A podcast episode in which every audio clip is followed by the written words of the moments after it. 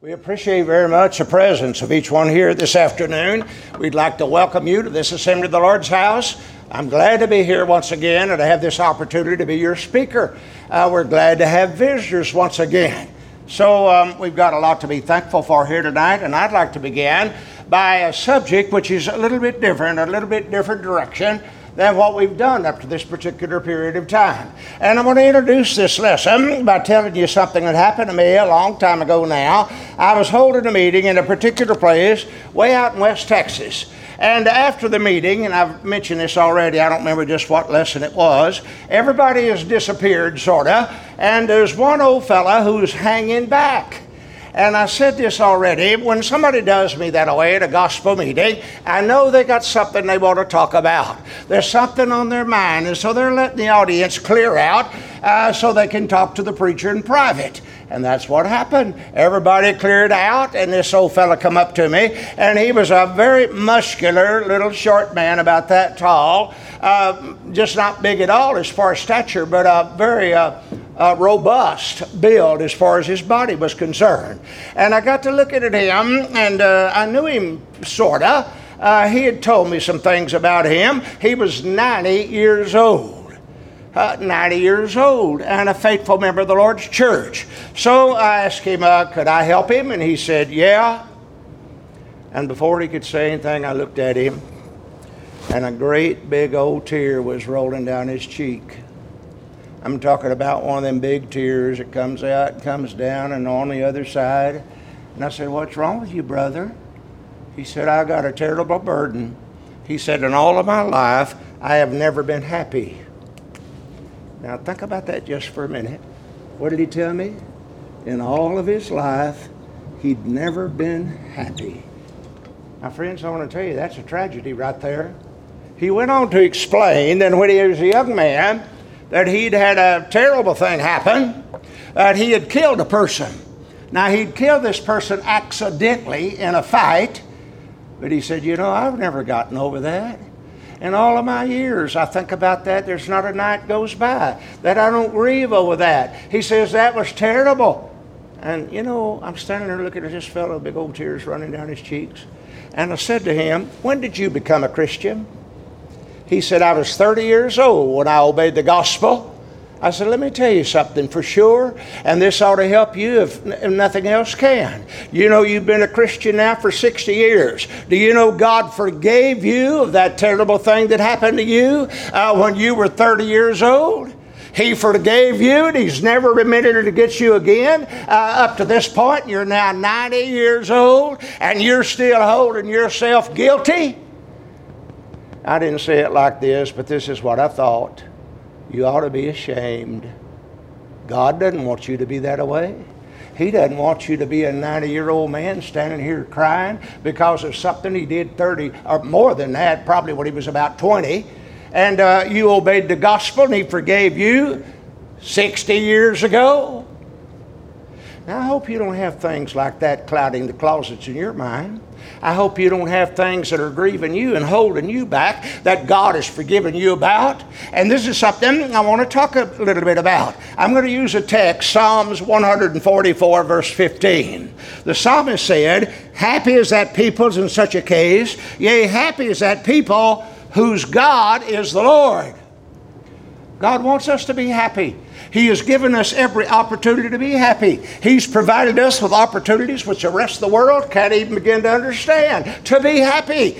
And I want to encourage you to be happy tonight. I would like to point out some of the things that God has done for us, and I'm going to write them up here on the board so we can keep account of them. I find that this is something to begin with. I find that in order to be happy, you have to have something to believe in. What's that? You need something to believe in.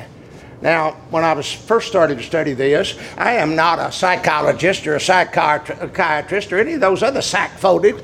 I don't know anything about, as I've already told you earlier in the week, I know nothing about the human mind. My daughter is a counselor, and she's told me a few things about people. And she said one of the greatest tragedies she sees in people's lives is a lack of happiness. And I thought, I need to talk about that a little bit, because you know what? The Christian life is the best life you can live. It gives you opportunities to be happy, and that's something which we're going to be concerned about. Let me begin like this. We said it, you need something to believe in. Even the people who study the human mind from a secular sense, they tell us that's necessary. You've got to have something you can put your confidence in. You've got to have a rock to anchor your soul to. You've got to have something you can say, this is right and it cannot be wrong, and I want to be a part of it. Well, you know what? The Christian life affords us just exactly that anchor. It gives us just exactly what we need to know in order to be able to say, I believe in God. As a result of that, I get all kinds of benefits. Let me begin and name a few of them. Those who do not believe in God, they got some very foolish conclusions, and we mentioned some of those throughout the week. These people that are anti-God, they've got some strange ideas. For instance, the idea that this world just accidentally happened as a result of some catastrophic accident and eons of millions of years ago. Really? Is that what happened? Or the idea, this earth is hurtling through space and nobody has it under control. It's just bouncing out there like a pinball machine and nobody's watching out over it. How do you like that? You like that idea? How about the idea that the wonders of creation we talk about from time to time, the glories of heaven itself, the ideas of a beautiful world and a beautiful earth, and I've talked about how pretty it is around here. That was just happenstance. All of that just sort of come into existence without any rhyme or reason. And the one that aggravates me the most is this fourth one right here. My life and your life is nothing more than a happy combination of chemicals at the right place at the right time. How do you like that? That doesn't make me feel good at all. None of those do. But you see, I believe in God. As a result of that, I don't have to believe in those ideas. For instance, the idea that this old world just came into existence by a catastrophic accident, some big boom a long time ago. I don't believe that. You know what I believe? I believe in Genesis chapter 1 at verse 1. In the beginning, God created the heaven and earth. I like the idea much more that this old earth was created, rather blown into existence. You see how that can make you happy? That's just the start. We got a whole bunch of these things tonight. Secondly, the ridiculous atheistic idea that my ancestors crawled out of some prehistorical muck as some little tadpole and stood up and eventually began to fly around the world in a matter of hours, build skyscrapers and transplant hearts and cardias and kidneys and do all sorts of wonderful things. Now, you might be happy with the fact that your ancestors walked around with their knuckles dragging in the dirt, but I'm not. My ancestors were not that way. Neither were they little tadpoles that ran up and did all these wondrous things. My ancestors were the most perfect woman and the most perfect man the world has ever seen, and I claim them. Listen to this. Genesis 1 and verse 26. God said, let us make man in our image after our likeness. I'd rather have the image of God as an image of a tadpole, hadn't you? Sure. Doesn't that make you glad? Makes me glad to recognize that I am created in the image and the likeness of God. And the notion that this old world is hurtling through space, it's no wonder the world is scared to death, or the world is stressed out. I did a little research. I found out that the earth, this ball of clay that you're sitting on and I'm standing on, is going around the sun at the rate of 66,619 miles an hour. At the same time, it's turning on its axis at the rate of 1,037 miles an hour. Now, I don't know about you, but I know about me. I don't want to be on anything going 66,000 miles an hour with nobody at the wheel. Nobody has it under control. As I said, it's no wonder people are scared. You ought to be scared if that's the case. That's not the case. God that I believe in has this world under control. And with all the calamities that go on this earth, keep this in mind. God has got it under control. I read in the book of Revelation.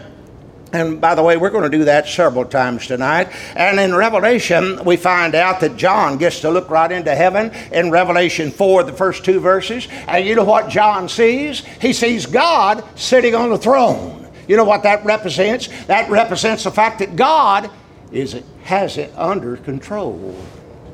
He has it under control. There are several things that go with. People ask me once in a while, do I vote? No, I don't vote. You know why I don't vote? I'm just leaving it up to God. The Bible says in Daniel 2 verse 21, He removeth kings, He setteth up kings. It says in Romans 13 verse 1, let every soul be subject unto the higher powers, for there is no power but of God. The powers that be are ordained of God. You know, if you vote and the person you vote for is not elected, you know what you did? You voted against the will of God.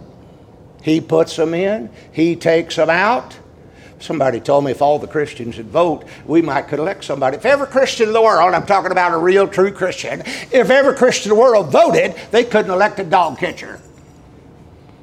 There's not enough of us. That's not a point. The idea is we don't have to be concerned about things like that. Now, politics I enjoy from a distance, but I don't get involved because, as I said, God puts them in and He takes them out, and I'm contented just to let Him do it, because that's something which relieves a problem for me. I don't have to be concerned or worried about it. A little bit further, I find out that I believe in a God, now listen to this, who loves me so much that He gave His only begotten Son so I could be saved and go and live in heaven with Him forever. That's a wondrous thing. Think about it. This God that I believe loves me so much, He wants me to come and live with Him. I want to tell you a little episode. One spring, we were going across the country, and for the benefit of my girls, I went in a van, a full-size van, like there was so many a few years ago, and we were riding along, and I don't know where we were, but we were going along, and I'm sitting there, and I'm driving, and Darlene's sitting over here in the passenger chair next to me, and Deborah's asleep back on the bed, and Jody's laying down on the floor with a little bitty television about that big, watching something she's seen 30 times before. Now then, you didn't have to be worried about having your kids strapped down or anything of that. They just wallered and laid around anywhere they wanted to. And I'm thinking, you know, I need to think of something to get something on the girls' minds. It just so happened it was in the spring, about the time that our country observes Easter as a holiday. And I began to think, you know, maybe I could get a question out of that. And I did. I got a question. And I said, hey, Deborah, get up, put your feet on the floor. I want to ask you something. I said, Jody, turn off that television and listen to me. And here's what I asked them. Now, think about this before you just dismiss it. I think this is a pretty good question. I said, do you know why they don't have Easter for Confucius? Do you know why they don't have Easter for Mohammed? Do you know why they don't have Easter for Buddha? And Jody, who was our little Apostle Peter, if you wanted to know anything, all you had to do was ask her. She said, as indignant as she could be, well, Daddy, they're still dead. And that's exactly right. They are still dead. Their steps led to the tomb, and they don't come out. But that's not the way with Jesus. Jesus Christ died for us and then was gloriously resurrected and is making intercession for us tonight. That's the kind of Savior we have, and that's the one that I believe in because of God blessing us with the gift of His only begotten Son. If you can't feel good over that, I don't know what else I'm going to say this evening. There's something that'll make you feel good. The fact that God loves you, and I want to drop something in right here. You parents with young children, tell your children God loves them. That's really important. And when you start doing that is when you're just getting to the point that they begin to hear and listen a little bit. Tell them God loves them. That's something that builds their esteem. That's something that gives them a little confidence in themselves because that's the truth. And we can believe something like that. I find that you and I have God to believe in, and that helps us in all kinds of ways. I'm going to read a little passage here, and this is out of Philippians chapter 4. And all you Christians need to know Philippians chapter 4. Let me read there beginning at verse 4. Rejoice in the Lord always. Again, I say rejoice. The word rejoice means be happy. Be happy in the Lord. Well, look here. Let your moderation be made known unto all men. The Lord is at hand. That's supposed to make you happy. Be careful for nothing. I need to stop right there. You know what be careful for nothing means? It means don't worry. Now, I know that's easy for me to say, standing up here. But the Bible tells us, let your moderation be made unto all men. The Lord is at hand. Don't worry. You know, worry is pretty useless. I don't know whether you ever thought about it like this. You know, when you're worrying, you know what you're doing? You're talking to yourself about things you can't change. Pray to God instead. You know what you're doing when you're praying? You're talking to God about things He can change. You see the difference? Worry is something some people are worse at than others. I do not consider myself a big worrier, but I know some. When I was trying to learn how to preach, I traveled with Brother Johnny Elmore. And one year we were coming back into Oklahoma City from the north side, and that old red and white station wagon he used to have, it died out of Oklahoma City. I mean, it died never to rise again. We barely got it off the road. And after a while, we made our way into Oklahoma City, and it was difficult. Got to Oklahoma City, and we got down to the bus station. We had to catch a bus because that night we were supposed to be about 80 miles further down the road to start another meeting. And we're sitting there waiting, and the bus is late. And you know what? I'm having a pretty good time. You know, these big city bus stations are kind of like going to the zoo, and I'm looking around, and it's pretty entertaining. But I made the mistake of looking at Johnny. And Johnny's wound up tight. And when he saw me looking at him, that made him worse. He said, don't you know we're going to be late? Now, I really believe I was having too good a time and he wasn't. Don't you know we're going to be late? And now I got upset. My stomach's eating on itself just like his was eating on him. And I began to think, you know, we're not going to make it. That bus is not going to get here. It's going to be late. So we're sitting there all wound up. And after a while, the bus pulled in. The bus driver got off, strolled over to the snack bar, got himself a cup of coffee and a donut. Got him another cup of coffee and another donut. And then he announced, everybody going south, get on the bus. And we did. And we barely made it that night. Now, later on, I got to thinking about it while we were sitting there worried. Did that make the wheels turn faster? Did that make the... when he got there, jump off and swallow a donut and gulp down a cup of coffee? No, it didn't change anything. That's why they call worry a exercise in futility. That's all it is. And so God tells us, don't worry. You know, one of the biggest drugs across our druggist counters is some kind of a tranquilizer. Now, I'm not besmirching tranquilizers because I know that they help some people. But you know what we've learned about tranquilizers? Tranquilizers do not bring tranquility into people's lives. They don't do it. The tranquility that you'd like to have in your life comes from you recognizing God and having the relationship with Him that you can talk to Him when you need to. And that's a privilege given to all those that are Christians. I'm sorry, from the world. You know, this world we live in, they don't think about praying until they're down to the bottom of the barrel, and then they begin to try to pray. Jesus said it, or the blind man said in John 9, verse 31, now we know God heareth not sinners, but if any man be a worshiper of him and doeth his will, him he heareth. Sinners are not privileged to speak to God. They're not His son. They're not His daughter. You are. And as a result of that, you get to speak to your Father. Let's read a little bit more there in Philippians 14.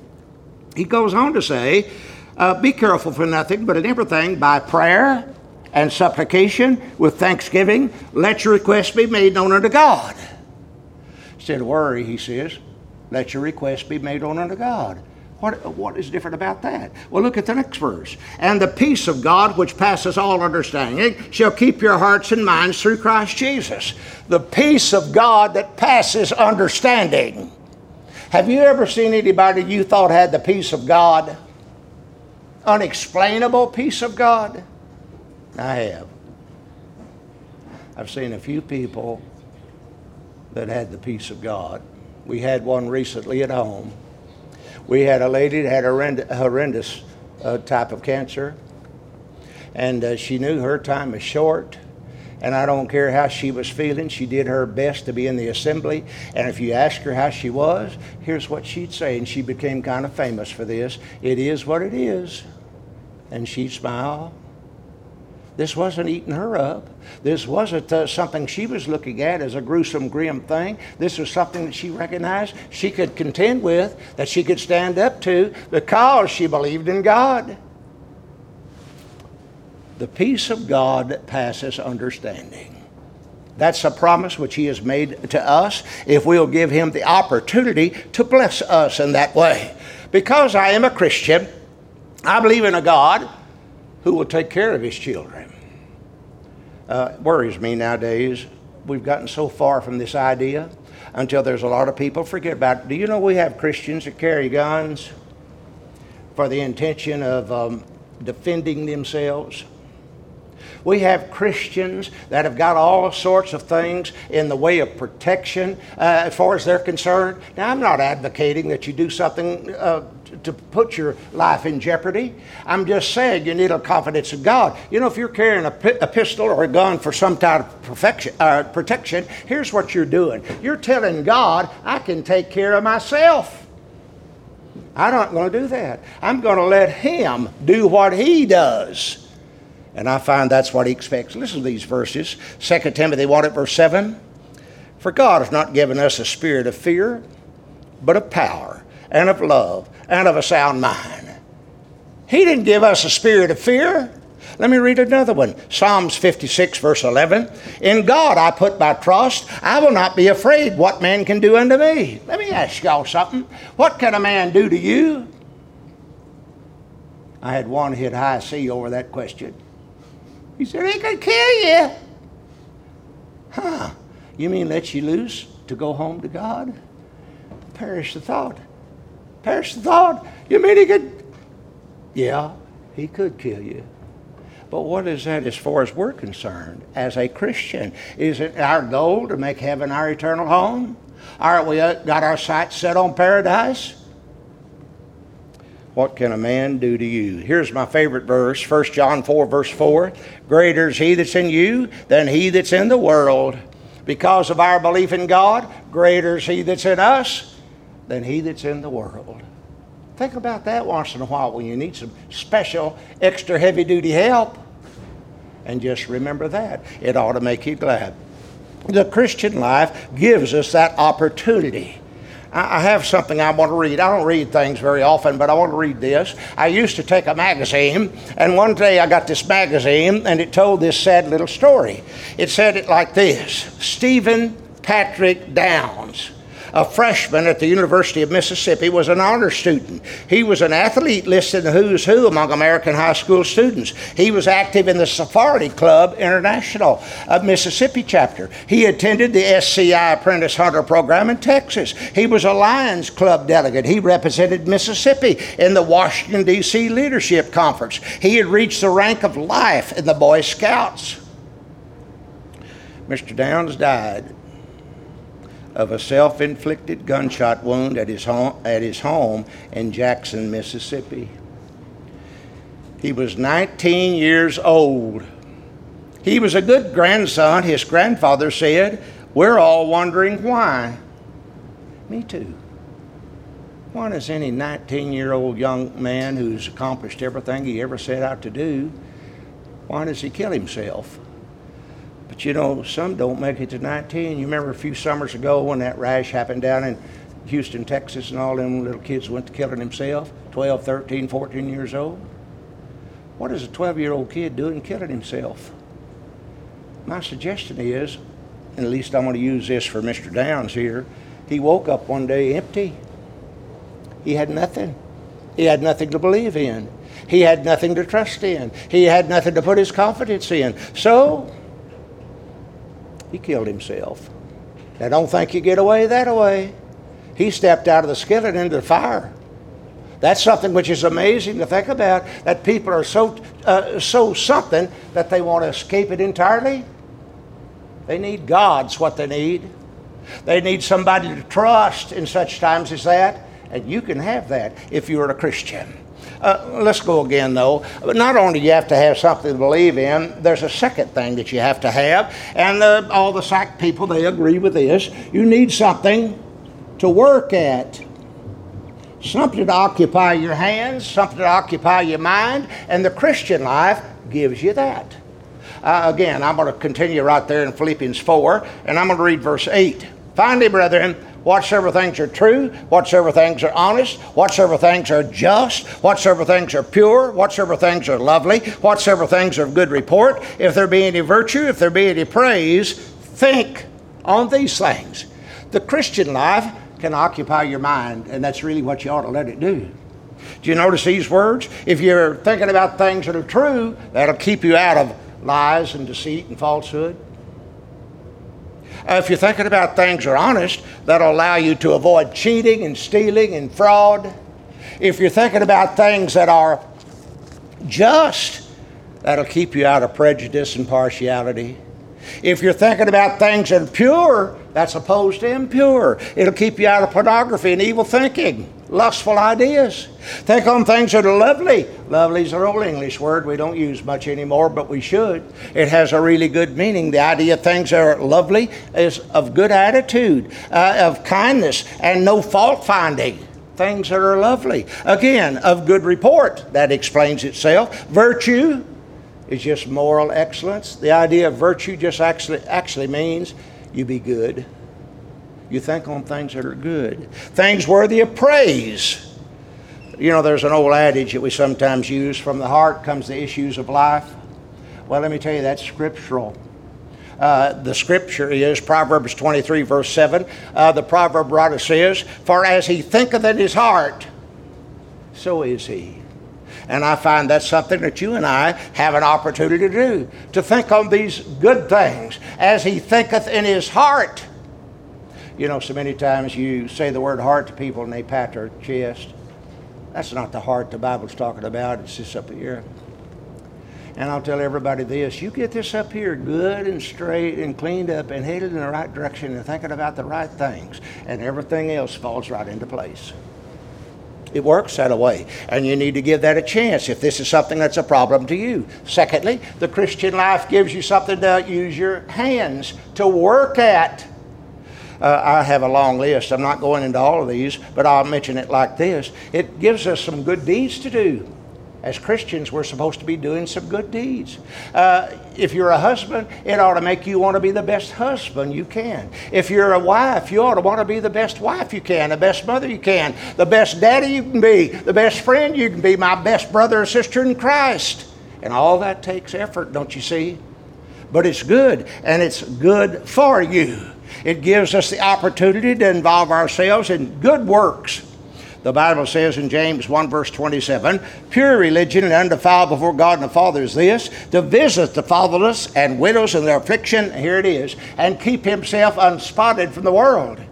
I believe there's people in this audience this evening that are working to keep yourself unspotted from the world. It's a good work. And it's a good effort. And I want to tell you something else about it. It's good for you. It's good for you. Good works and good things in your life will keep you out of a lot of trouble. If you pursue the Christian life and work at it, let me tell you a few things it'll do for you. It'll keep you out of drugs that are raging in our country and the world right now. It'll keep you out of alcohol. It'll keep you out of adultery and fornication and homosexuality. It'll keep you out of fights and brawls. It'll keep you out of diseases if you keep yourself unspotted from the world. I like to sum it up like this. The Christian life is good for your face. I get to stand before people like you all the time. This is one of my privileges, one of my perks. I'm looking out here right now, and I know most of you people. And I'm not going to tell on you, but I know how old you are, most of you. And some of you older seasoned citizens, you're older than these people here think, because you look good. I'm not joking about this. Sometimes people think I'm just agging them on with stuff like that. But the idea of the Christian life is good for your face. Your face is a reflection of your life. You know, I've looked in some people's face, and they had a face that looks like it's wore out 2 or 3 good bodies. I've looked in some people's faces, and it looks like a map of Disney World. They had a hard time. Yours is not that way. Now, I know there are exceptions, illnesses and such as that, but most of us have a pretty good appearance. And that's because the Christian life is good for you. I said this the other day, but I like the way this goes together. There is a high price on low living, and it shows up in your face. So the Christian life will keep you out of things like that. It is something, again, that we need to be aware of. Brother Dwayne Perlmutter, who's one of my friend, a very good friend, preachers, told me something a while back. He said in Zambia, Brother Dwayne lived over in Zambia. Zambia is a small country in Africa, and he's lived there. I think he lived there for, all told, about 12 years. And he said, you know, in Zambia we have an epidemic. He said, we got a plague. Now, when I think about Africa and I think about an epidemic or a plague, you know, I think about one of those raging diseases they get over there, like malaria and all those sort of things that ravage the country with sickness. That wasn't it. He says, we have a plague of orphans. Orphans. He said, we got little babies that are not even old enough to sit up, sitting in the streets of the big cities in Zambia. They're sitting there or leaned up against the wall. There's nobody seeing after them or taking care of them. Flies are crawling around on them. Their little bellies are pooched out like this because they're starving to death. They're sitting there waiting to die. An epidemic of orphans. You know why we got all those orphans over there in Zambia? Dwayne went on to tell me. I'm going to tell y'all. The reason we got an epidemic of orphans in Zambia is because of adultery, fornication, homosexuality, and using dirty needles to take drugs. They've got HIV. They're HIV positive. Their mom and daddy have died. They've died with AIDS because of these things we mentioned right here. How many people do you reckon in the United States have got rampant wide open AIDS? Well, if you'd like to do yourself a little experimentation when you get time, Google it up. Darlene says you Google up anything, you can Google that up too. You can find out how many AIDS victims there are in the United States. Now, Zambia, we expect stuff like that over there. That's a third world country. Here we are, we're a first world country. What about us? Let me tell you what you'll find. You will not find a definitive answer about how many people in this country have AIDS. You read this account, it'll be this number. You read this and over here, it'll be this number right here. You read this and here, it'll be another number yet. Now, what's that about? Now, you're looking at a conspiracy if you didn't know it. I don't think people want us to know how many AIDS victims there are. Why are there so many AIDS victims in the United States? Adultery, fornication, homosexuality, and using dirty needles. What is that? Sin. That's sin just like it is in Zambia. And that's what that does to people. It is something, as long as we allow these things to exist in our lives, we'll have the same problem. You don't have that problem. With a few rare exceptions, because the Christian life will keep you out of those things. See, it's good for you, and it ought to make you glad. It ought to allow you to understand that you escaped this because you believe in God and you're working for Him. Last of all for tonight, I want to mention one other thing. The Christian life is the best life because it gives us hope. Our brother tonight, Brother Lauren, when he prayed, he thanked God for hope. You ought to thank God for hope. You know, we're terribly resistant as human beings. We're resilient is the better word. We can stand a whole lot if we've got hope. We got the end inside, or we've got this, we see there's some way this is going to end, or we can control it. You got to have hope. But this is a hopeless world if you're not aware of it. It is something which they are missing out for the most part. And I want to warn you right here, do not allow anybody to steal your hope. Now they will. They'll try to. When I was about 17 or 18 years old, I had to deal with a person who tried to steal my hope. I didn't know that's what he was doing at the time, but I do now. He used to rag me around. He'd say, you want to be a preacher? Yeah, that's what I'd like to do. He said, you think you're going to heaven? There's a little sidebar right here. If anybody ever asks you, are you going to heaven? Say yes. Yes. If you're living the Christian life. You ask a denominational person, do you think you're going to heaven? What do you think they'll say? Yes. Now, do they want to trade a yes for I hope, or I could, or maybe if everything goes right? Certainly not. When somebody asks you, say yes, because that's our hope. And you'll be way on down the line as far as recognizing what your purpose is. Our hope is that we're going to heaven. And that hope is not like you hope to win the Reader's Digest sweepstakes. You know you're not going to do that. This hope is based upon the Word of God. And it's a reality. It is something that's going to happen if you keep your sights on heaven. Let me talk a little bit about this fella I'm telling you about. He asked me if I thought I was going to heaven, and I said yes. I didn't know any better then, you know. I just spit it out like I thought it. Yes. He said, do you know anything about the Bible? I said, some. He said, do you know about Noah? He said, have you read a half inch in the Bible? I said, that got you over to Noah.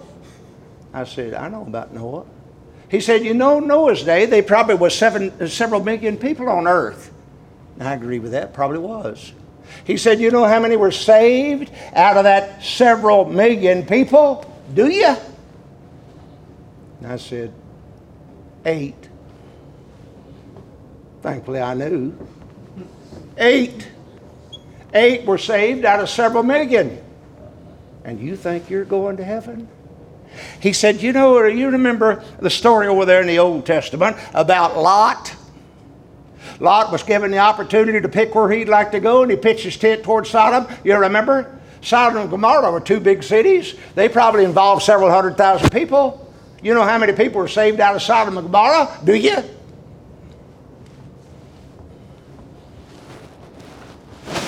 Three. Lot and his 2 daughters. And you think you're going to be saved? Said, you know of the Israelites that escaped out of Egyptian bondage.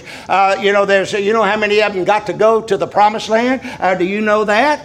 How many of them you suppose got to go to the Promised Land out of all those people? And there were 600,000 men above the age of 21. 600,000 soldiers. How many of them got to go to the Promised Land? That's right. I got some help now. 2. And you think you're going to heaven? Don't let them get it away from you. I want to tell you something I've learned that I don't want you ever to forget. I am not worried about going in with Joshua and Caleb. I'm not worried about trying to get in with Lot and his daughters. I'm not even worried about getting in with Noah and his family. No. I'm way ahead of that. I'm going to Revelation. I told you we were going to do a little study in Revelation. You know, a lot of churches that go through the Bible a chapter at a time on Wednesday night, they get to Revelation, they stop and turn around and start over. Don't do that. You know, Revelation is the only book in the Bible that says, blessed is he that studied the prophecy of this book. There's a blessing in studying the prophecy of the book of Revelation. Here's the first one I want you to notice with me. Revelation chapter 7. Put a big star by that chapter. And I'm going to start reading at verse 9. After this I beheld, and lo, a great multitude, which no man could number, of all nations and kindreds and people and tongues, stood before the throne and before the Lamb, clothed with white robes and palms in their hands. How many was there? 8. I don't know how many there was. There's so many you can't count them. How do you know who they got on white robes and they got palms in their hands? Now I'm helping you figure out who this is. You know what the indication of palms in your hand is? Palms are fronds off of palm trees. They are a sign of victory. So we got this innumerable host of people that I got on white robes, and they've got the sign of victory in their hand. Let's read a little bit further. There's somebody there, and I'm glad he was, on down to verse 13. One of the elders answered, saying unto me, What are these which are arrayed in white robes, and whence came they?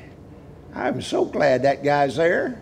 What did he say? He said, Who are these people with all these white robes, and where'd they come from?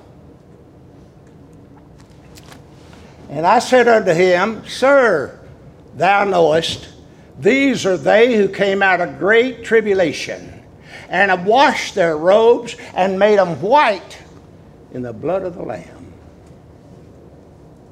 Who is that? That's us, folks. That's us right there. John is looking into heaven in the far future, and he sees this great multitude, more than you can count. They got white robes on. They got the sign of victory, and they've been washed in the blood of the Lamb. That's us. Those who are the beneficiaries of obedience to the gospel, the saved of all ages. Now, I look at that, and I like to think about that, don't you? I like to look at that idea, and I want to put this on you.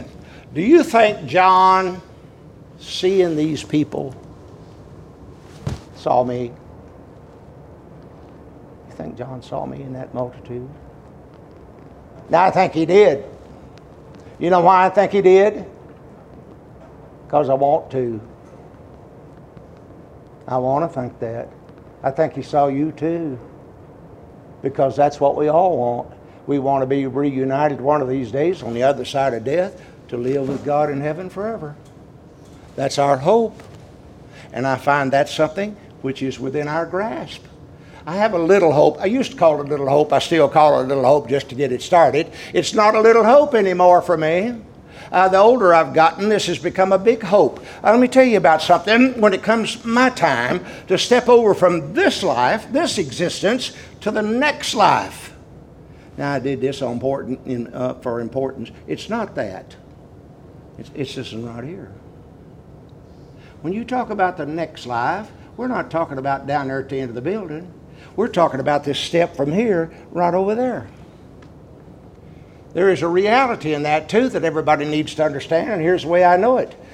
Before I go kicking and screaming out of this life, before I see bright lights down at the end of the road, or I'm resurrected 12 times on the operating table, I'm not believing in any of that. Right here, there's an angel going to step up and take me by the hand and usher me to paradise. Makes me feel better. No time to be afraid. No time to get scared. No time to have doubts or wonder. It's here, there, to paradise. I am very thankful for that understanding. Luke 16, verse 22. It came to pass that the beggar died and was carried by the angels into Abraham's bosom. The rich man also died and was buried. Last of all in this hope, and this is a real big one, I have the hope that when this earth winds down, as I said, I believe last night, when this old world grinds to a halt and the curtain of time is dropped once and forever, it's all over. When this old world is going to be hiding in the crevices of the earth and begging the mountains to fall on them, to hide them from the wrath of God, I'm not going to be there. I'm going to be long gone. I'm going to rise to meet my Lord in the air. He's coming back to hover out there, never to put a foot back on his earth, to claim those that are his. That's you, and that's me. That's the hope which we have. And that's the hope we all can look forward to. The fact that we're going to meet the Lord in the air. What happens to everybody else? Brother and sister, you won't believe this unless you already know it. I'm going to read now in Revelation 14. I'm going to start at verse 18. You know, the holy angels of God are going to reap this world. They're going to reap this world. Look.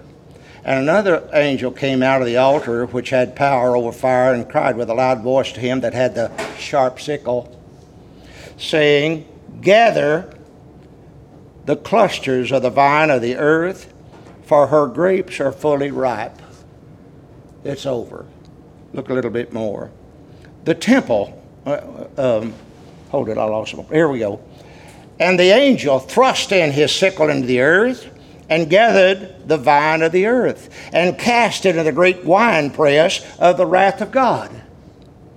And the winepress was trodden without the city, and blood came out of the winepress, even under the horses' bridles, by the space of 1,600 furlongs. Here's what that says. The angels are going to come forth and stick their sickles into the earth, the people of the earth, drag them over and drop them into the winepress of God's wrath. You know what a winepress is? Is used to squeeze the juice out of grapes. They're going to drop the lost humanity in this winepress of God's wrath, and they're going to put the wrath of God on them to such a degree that blood runs out of this winepress as deep as the horse's bridles. Depends, of course, on the horse, but that'll be about that deep. About that deep. And the blood is going to run for 1,600 furlongs. You know how far 1,600 furlongs is? It's 200 miles. Can you think about a river running that deep for 200 miles? And that is a sign of the wrath of God. I had a man tell me one time, he said, "Don't you know that's figurative?" Sure I do. If that were literal, you could never unsee that scene. But it's going to happen. The wrath of God will be unleashed on the lost, and their blood will run like a river 200 miles long. Figurative, of course. It'll be much worse than that. Not me, though, not you, because we're going to be saved from the wrath of God. We're going to get out of a situation like this. Heard an illustration. Said an atheist had a Christian friend, and they worked together, and all the time this atheist, doesn't believe in God. He aggravated the Christian friend with all sorts of stupid questions. And one day the atheist said, "What if there is nothing to this Christian life that you're trying to live? What if there is nothing to it?"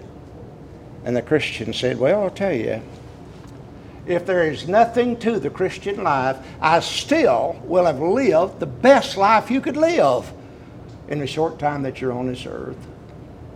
But, he said, what if there is something to it?